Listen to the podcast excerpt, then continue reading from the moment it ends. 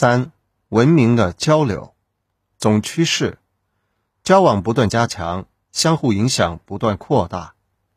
主要内容：农耕技术从西亚传到中亚、欧洲和北非的一些地区；盐铁技术从西亚扩散到埃及和希腊等地；神话和雕刻艺术，神话从西亚传入希腊。希腊雕刻艺术多方面模仿埃及。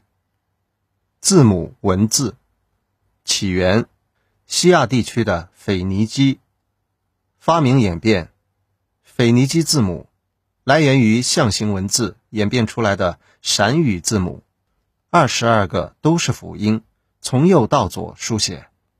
腓尼基字母在东方演化为阿拉玛字母，由阿拉玛字母发展出古代西亚。埃及及其印度等地的多种字母向西传入希腊，形成希腊字母，再演化出拉丁字母。地位：希腊字母和拉丁字母成为今天欧洲几乎所有字母文字的源头。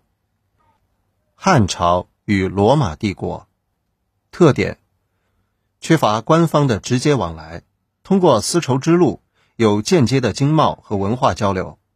其表现。波斯帝国时期，中国的丝绸已经到达地中海东岸。在东汉，班超派甘英出使大秦，大秦即古代中国对罗马帝国及近东地区的称呼。公元二世纪，已经有来自罗马的商人到达洛阳，与中国进行贸易。知识点：汉朝与罗马帝国的交往。